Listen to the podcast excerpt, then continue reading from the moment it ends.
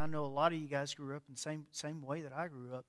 Um, you know, if somebody sneezed in the Baptist church that I grew up in, uh, you know, everything to, came to a grinding halt.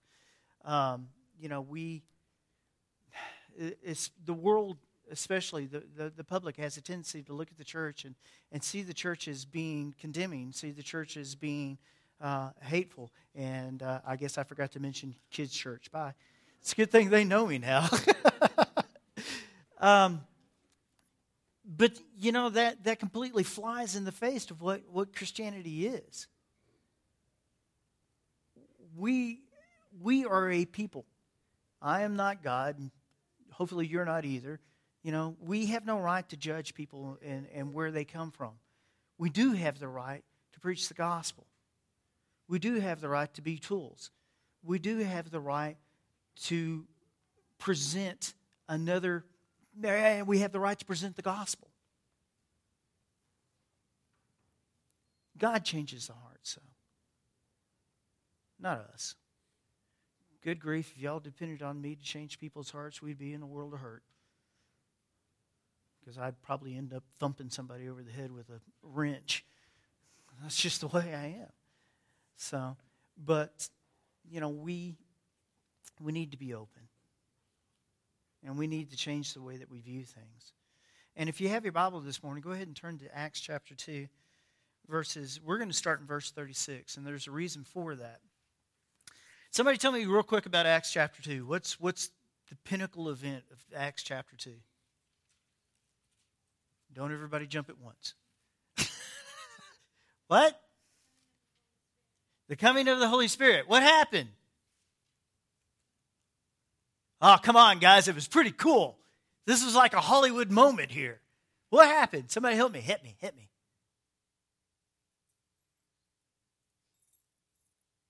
Oh, come on, guys. Fire from heaven. Everybody standing there. They're all different races, all different people, come from different parts of the country and whatnot. Yeah, yeah, it's kind of like Texans going up to the East Coast. You know, it's a whole other world. Boy, what happened? Fire came down from heaven. Remember that? People started talking the same language and everybody understood one another. Is that not a Hollywood moment? So the, the Holy Spirit descended upon the people, upon the apostles, and upon the people there. Everybody started talking in, in the same language, and everybody started looking at each other like they're all drunk. Peter finally had to stand up and said, Hey, hey, hey, calm down. He said, We're not drunk. It's nine o'clock in the morning. It's a little early to be drunk. What has happened, though, is that the Holy Spirit's come down upon you. Okay? And then Peter got up and he gave this big sermon. And then what happened at the end of the sermon?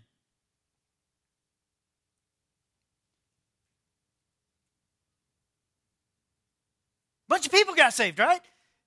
Are you, everybody okay? Everybody nod their heads up and down, acknowledge that, okay, all right.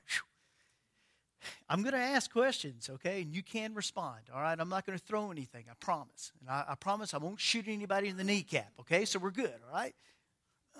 3,000 3, people got saved, right? 3,000 people got saved that day, okay? And that's where we're going to pick up. We're going to pick up in verse 36, hopefully. We're going to pick up in verse 36 and we're going to read all the way to the end of the chapter and then I'm going to go back through and we're going to go back and we're going to talk about stuff. And I want to talk about the early church.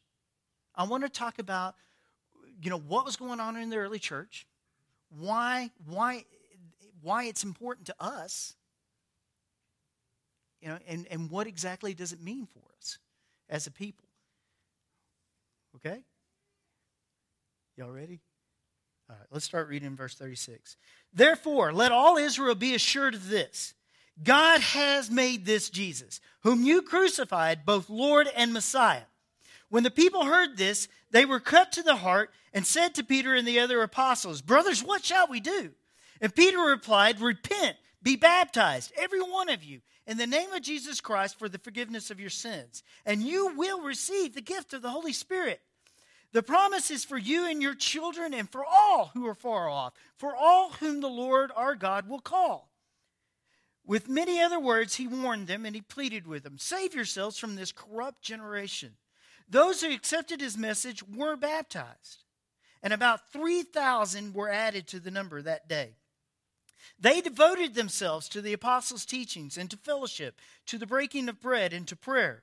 Everyone was filled with awe at the many wonders and signs performed by the, the apostles. All the believers were together and had everything in common. They sold property and possessions to give to anyone who had need.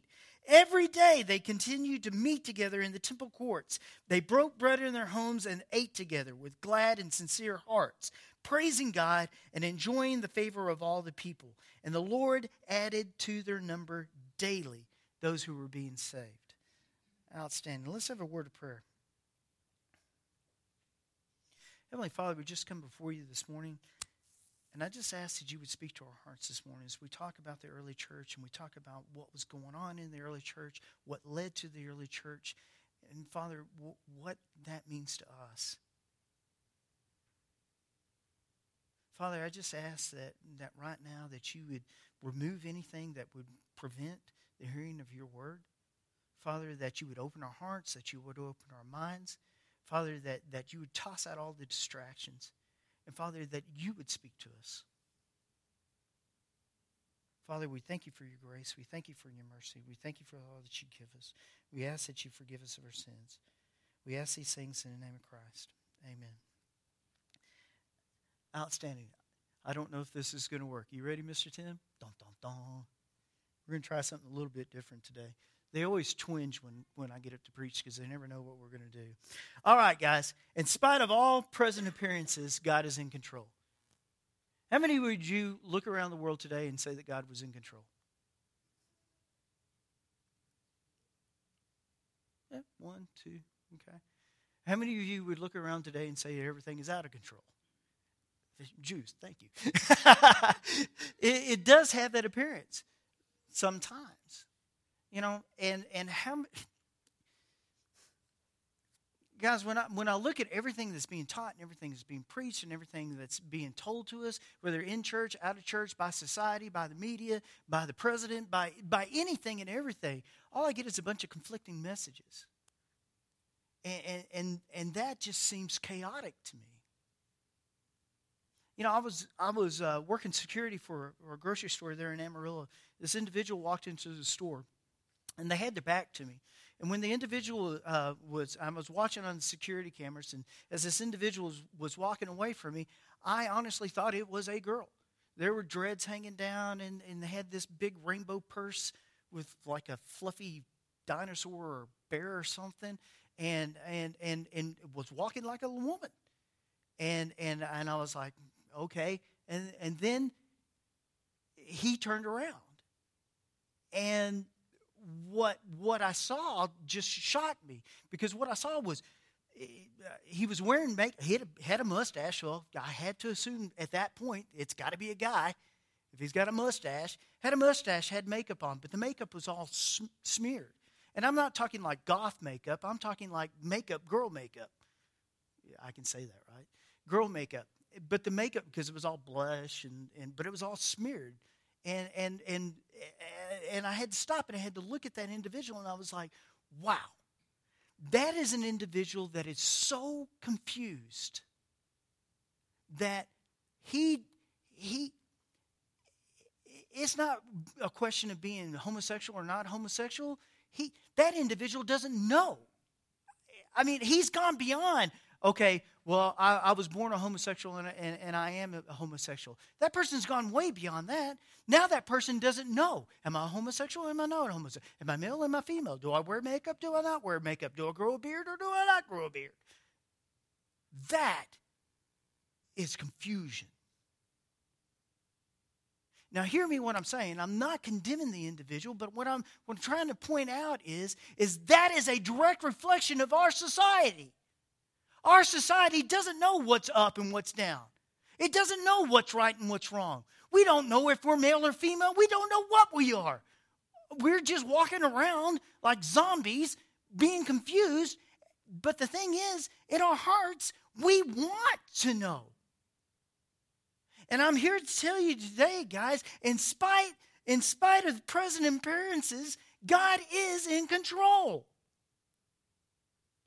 And whether you want to believe it or not, things haven't changed in a couple of thousand years. Because that is the exact same type of chaotic situation that was going on on the day of Pentecost. If you don't believe me, go back and read the history books and be prepared because those Romans were not as friendly as you think they are.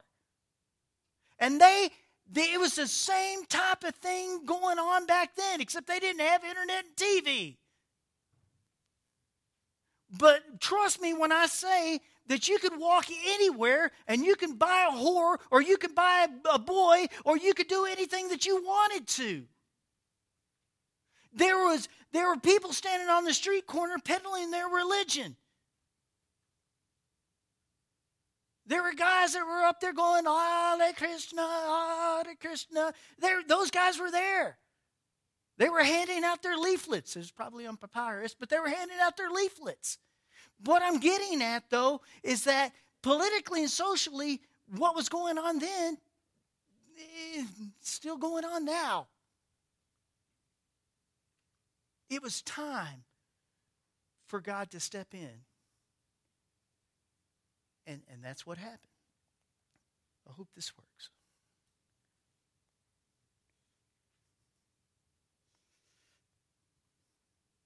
Now let's look at what was going on at the early church. What was the first church like?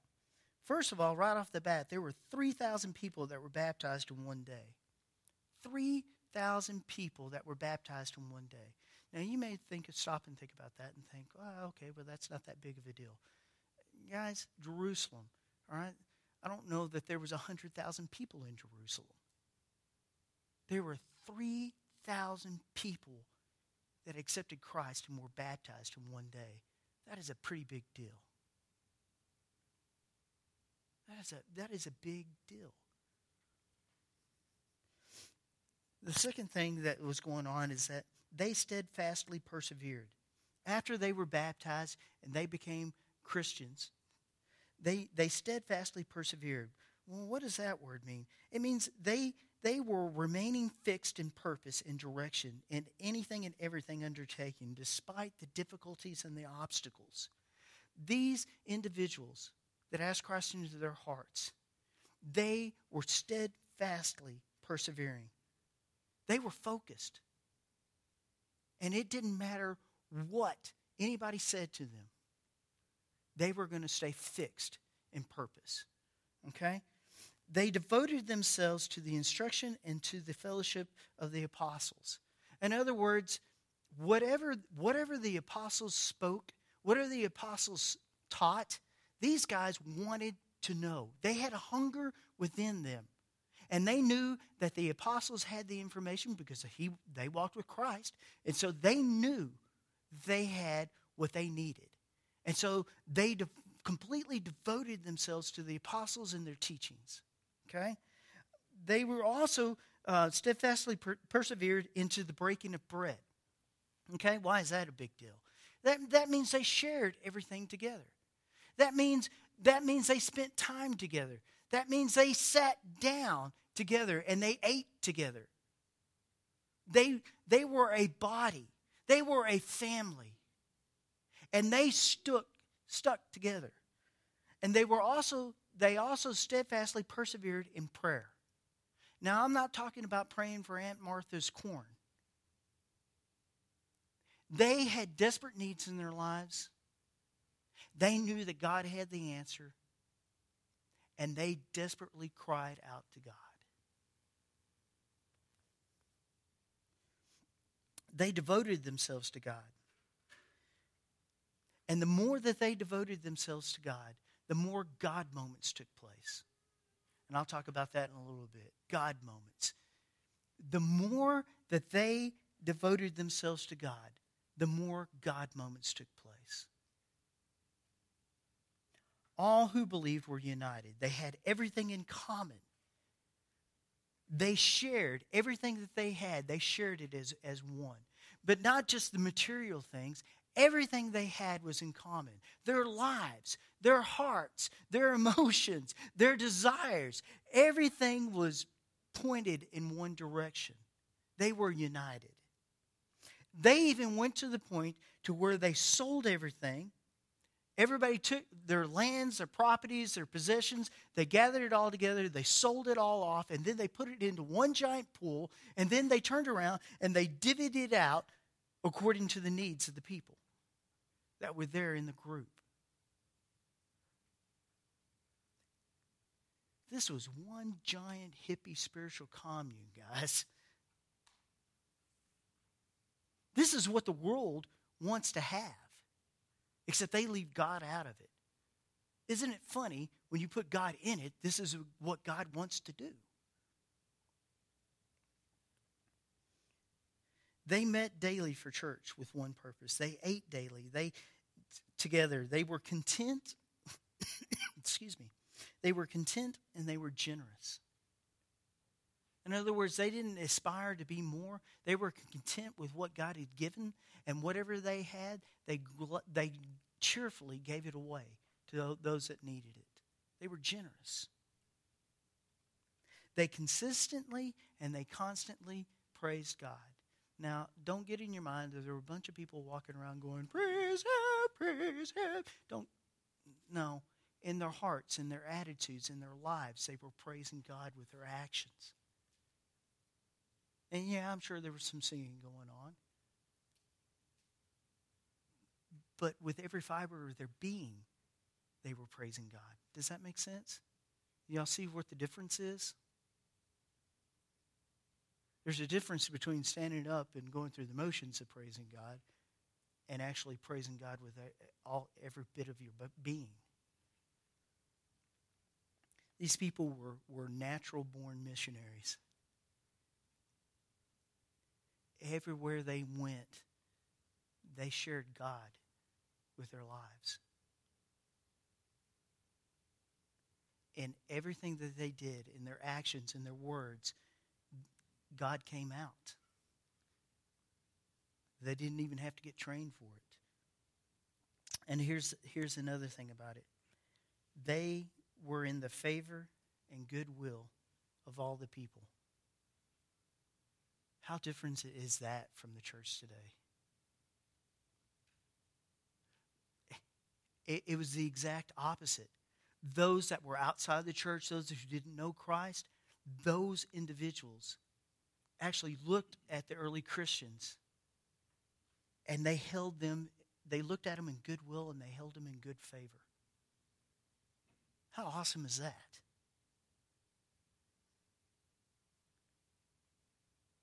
If I was to run down the street and stand in the square and tell everybody that I was a preacher, I was here to preach the Word of God, what do you think the reaction is going to be?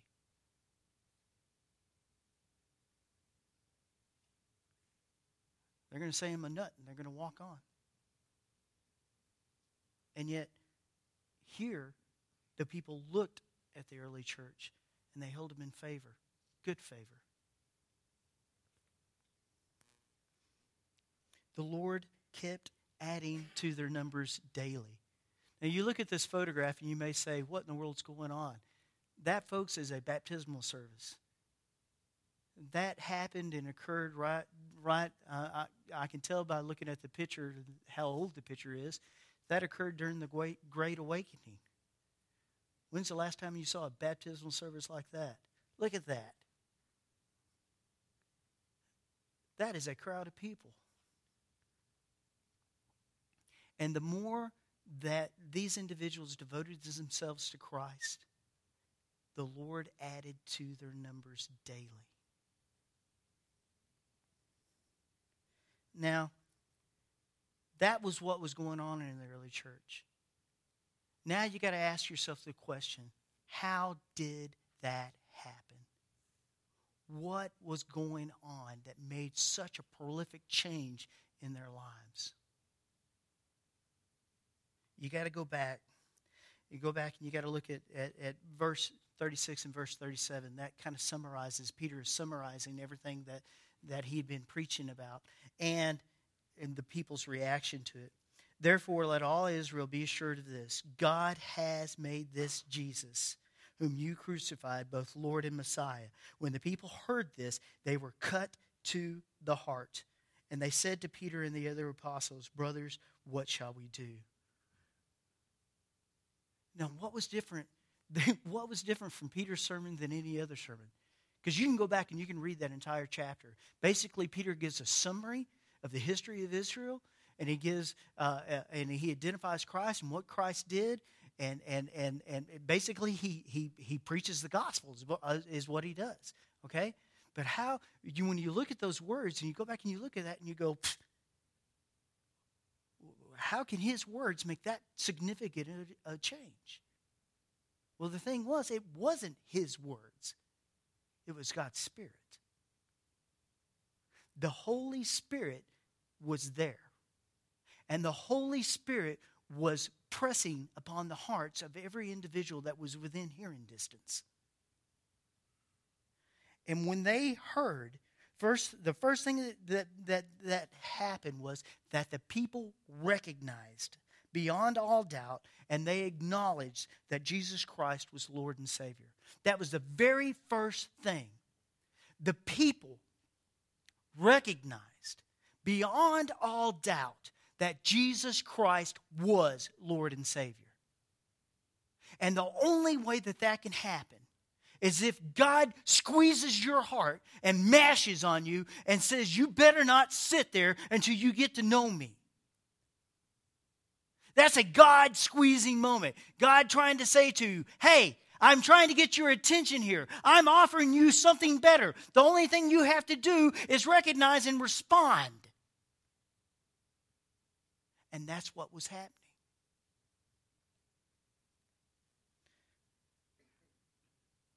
They had a God moment. Now, the reason that I call it a God moment is because when it happens, there's only one answer it's God. You can't explain it away. There is no there is no explanation for it. The only thing you can do is acknowledge that yeah, God is real. It was a God moment. They had to have a God moment for these changes to occur.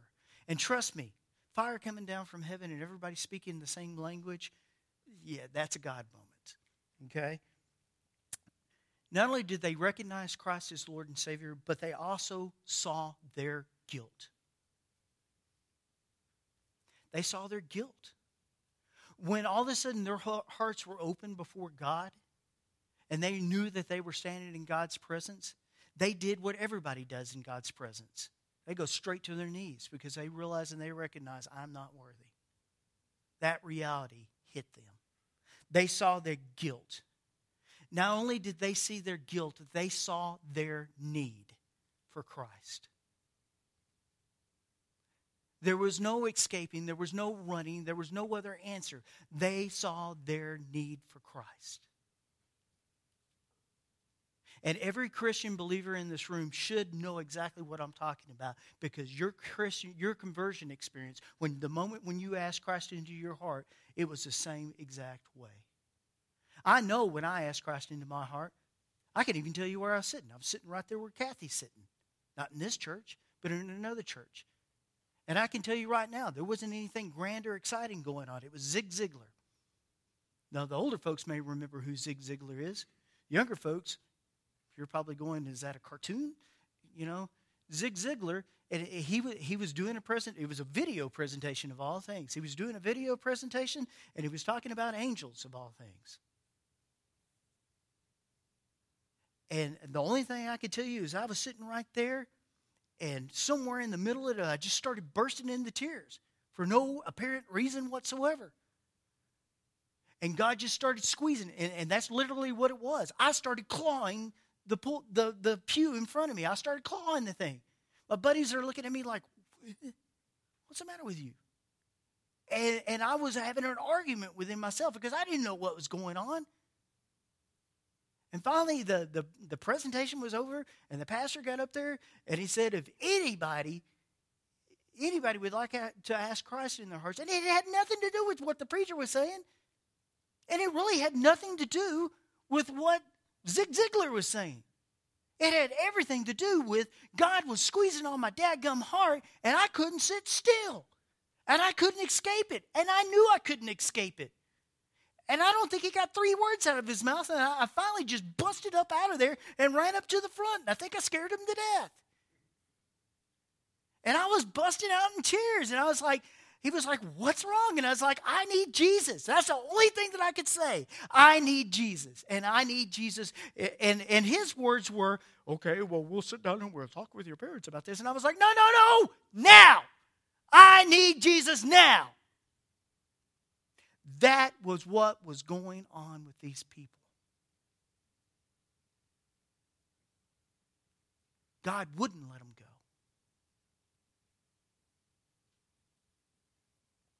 They saw their need for Christ. Acts 2:38 Peter replied to them because they were asking, "What in the world do we need to do?" Because they knew it. They said, "What do we need to do?" Peter replied, Repent and be baptized, every one of you, in the name of Jesus Christ for the forgiveness of your sins, and you will receive the Holy Spirit. So there are two things that he said there. He said, Repent and be baptized. Now, repent what he was talking about when he said repent, he was basically saying this change your view, change your purpose to accept the will of God in your heart instead of rejecting Him. Very simple. The very first thing you got to do is accept God. Toss out your view and acknowledge God is the right view and accept it. And make His view your view. That's acceptance, acknowledgement, submission. Recognizing and understanding, yeah, God's got the answer and I don't. And the other thing was, he said, be baptized by the Holy Spirit. By the Holy Spirit. Now, he wasn't talking about a simple water baptism. Okay? And I'm not going to get into does it need to be immersion? Does it need to be sprinkling? I, what he's talking about is being baptized here, in your heart. In other words, you're dying to your old way of life, and you're raising again to walk in the newness of life with Christ as your Lord and Savior. That's what he's talking about. They need to stop, they need to reject the ways that they were that they were living. They need to stop rejecting God, accept God, love God, take God as their Lord and Savior, and then die to their old way of life and start walking in the newness of life. Everybody nod their heads and make sure that we all, okay, all right, good. Thank you.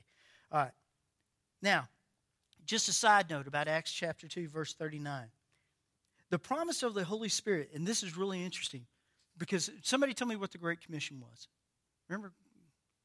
Somebody help me. Come on. Tim, help me, Tim. Come on. Great Commission. Uh huh. Starting where? Starting where? In Jerusalem, right? Jerusalem, and then go out to the provinces, and then go out into the world. That's the way it was, right? Okay?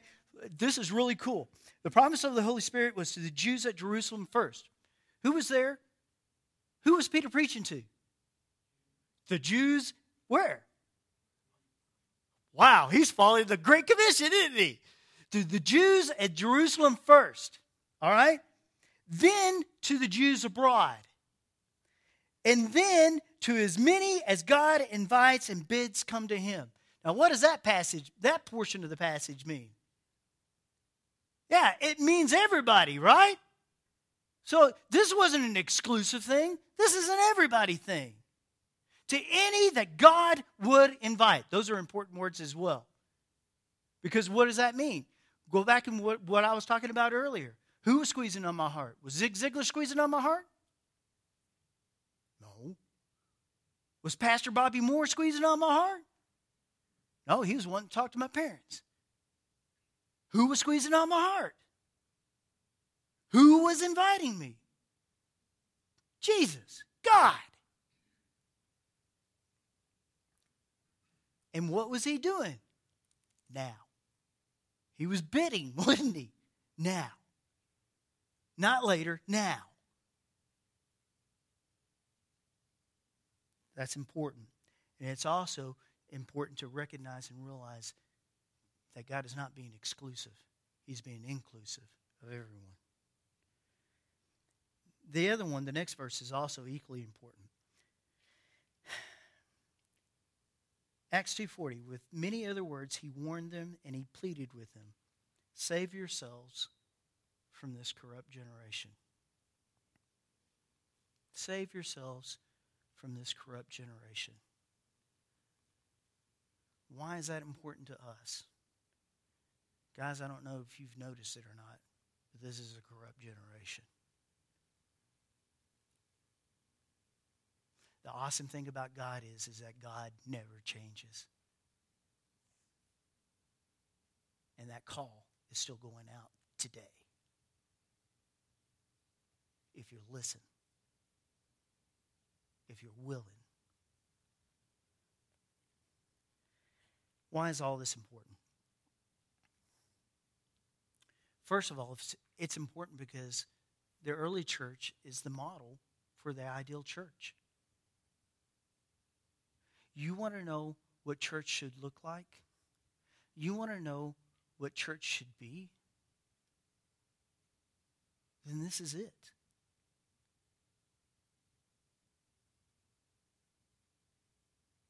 You want to know where you are as a church?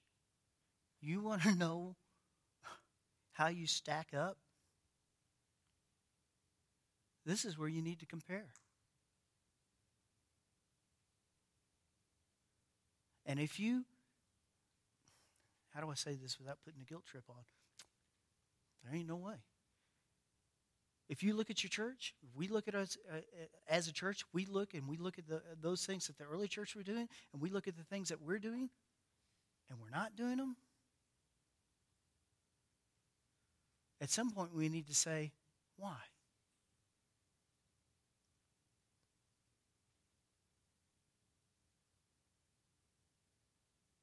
We need to stop and we need to say why.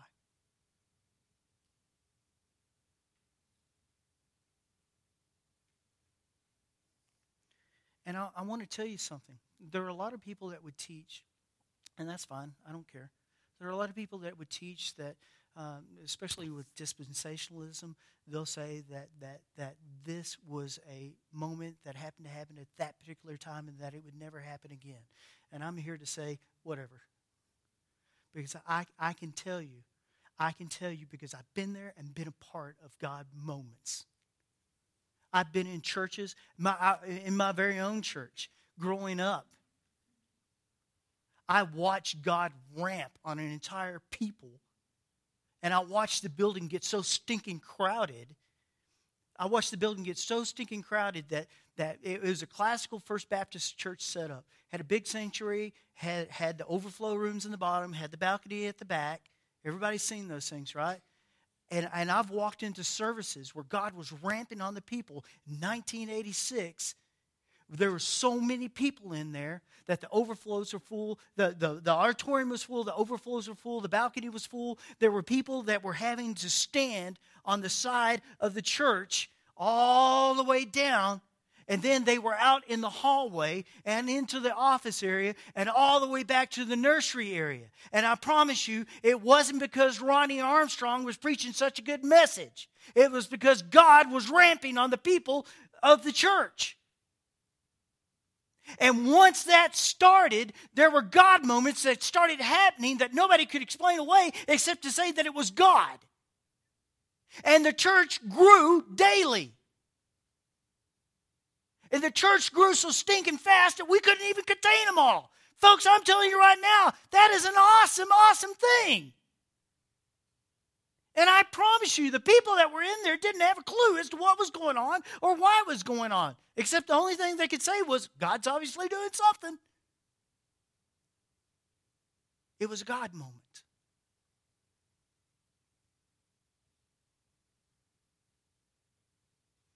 I've sat and I watched a church decide that they were going to get rid of a pastor simply because one guy in the church, it was a, it was a deacon, chairman of the deacons nonetheless, he didn't like what the pastor said to him. And so he made up this big movement to get rid of the pastor. We were a little bitty church. We averaged about 79 people a Sunday, that was a good day. And on a Wednesday evening, I watched over 350 people cram themselves into that little sanctuary that was designed to hold about 200. And the only reason that they were there was because they stirred up so much discontent. These people were here to see the show, watch what was going to happen to the pre- preacher. And that's sad. That's the only way we can get people into the church is to get rid of the preacher, have a barbecue. And I watched them, and it was a classic, man. They had two mics set up. Over here was the against side, over here was the for side. And they invited people to get up and say yay or nay. And in the midst of all this, as, as they started talking, it started off as talking, then it turned into yelling, then it turned into screaming. I was like, wow, this is cool. I should have paid money for this. We're sitting at the back. We should be sitting at the front. This is getting kind of cool. In the midst of all that, there was a group of women didn't say a word to anybody, didn't say anything. They just started coming forward. And so you had a microphone over here, you had a microphone over here, and then all of a sudden you got, you got about 10, 15 women that are up at the altar. These 10, 15 women start wailing and screaming. They were not even acknowledging what was going on over here. They were praying to God, and as they prayed to God, they began to break. And as they began to break, they began wailing. And honestly, this is what flashed into my mind. You ever seen pictures of the Wailing Wall? You ever seen the women at the Wailing Wall? That was what was going on. They were crying out to God. And as they began crying, and as they began wailing out to God, these people started getting louder and louder. And it was like peeling an onion back. And all of a sudden, by the time all of a sudden was done, the original person that started the whole movement, he stood up, stomped his feet, and said, I will never come back to this church again. And he stomped out. And I was like, wow. Gee, I wonder who the source of that was. you know what? We lost 29 families that weekend. Yeah, think about that. 29 families out of a church that usually averages about 79 in attendance. Yeah, we took a hit. Let me tell you what happened afterwards. Once that little seed was removed, we started having God moments in the church. By the end of the year, we were averaging 300 a, a service because God was in control of the church. So don't sit here and tell me that this can never happen again. It can. You just got to ask yourself why. You got to ask yourself why it's not happening. And you got to ask yourself, how can it happen again? You got to ask yourself where you're at with your relationship with God because it's not just about it's a it's about all of us as a church, but it's it's it's about you as an individual. Because unless it starts here, it ain't going to start here.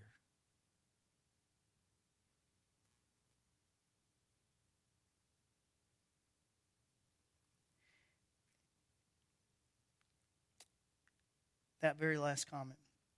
Very soon in the future, this church will come again.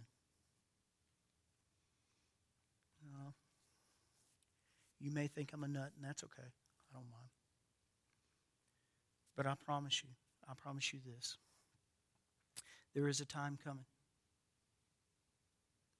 There is a time coming where this country and this world will no longer tolerate us as Christians.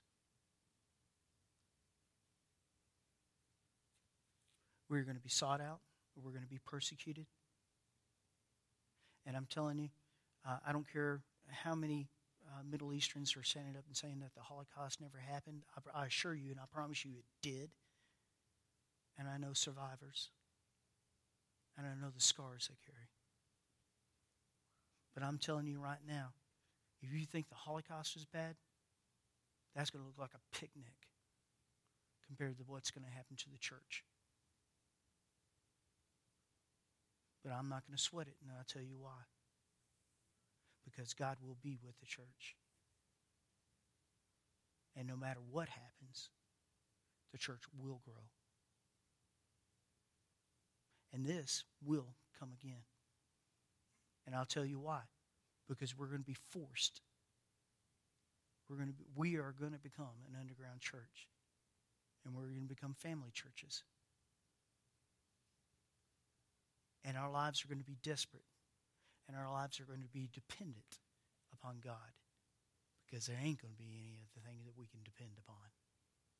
I promise you that day is coming. When that day comes, you're going to find out who's real and who's not real. Because if they're not real, they're going to fade away fast.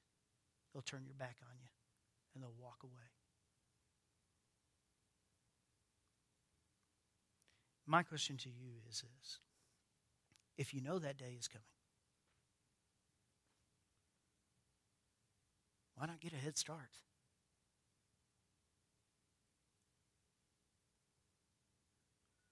Why not get a head start? Why don't we start asking ourselves why we are not like this church?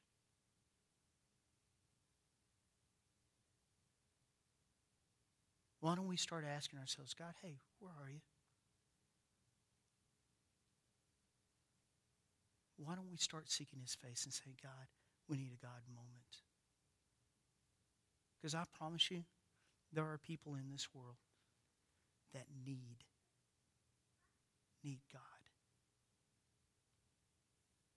And if you call yourself a Christian believer, you have God. And I'm not telling you to run out and go to a Bible college. I'm not telling you to go over to, to uh, Kentucky and join the Billy Graham School of Evangelism. I'm not saying that. But I am saying get your relationship right with God.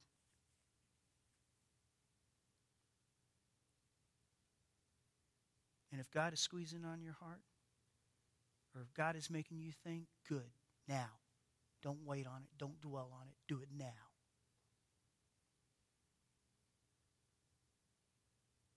Because we can have this church, but it's up to you. Let's close with a word of prayer. Steve, would you close us, sir?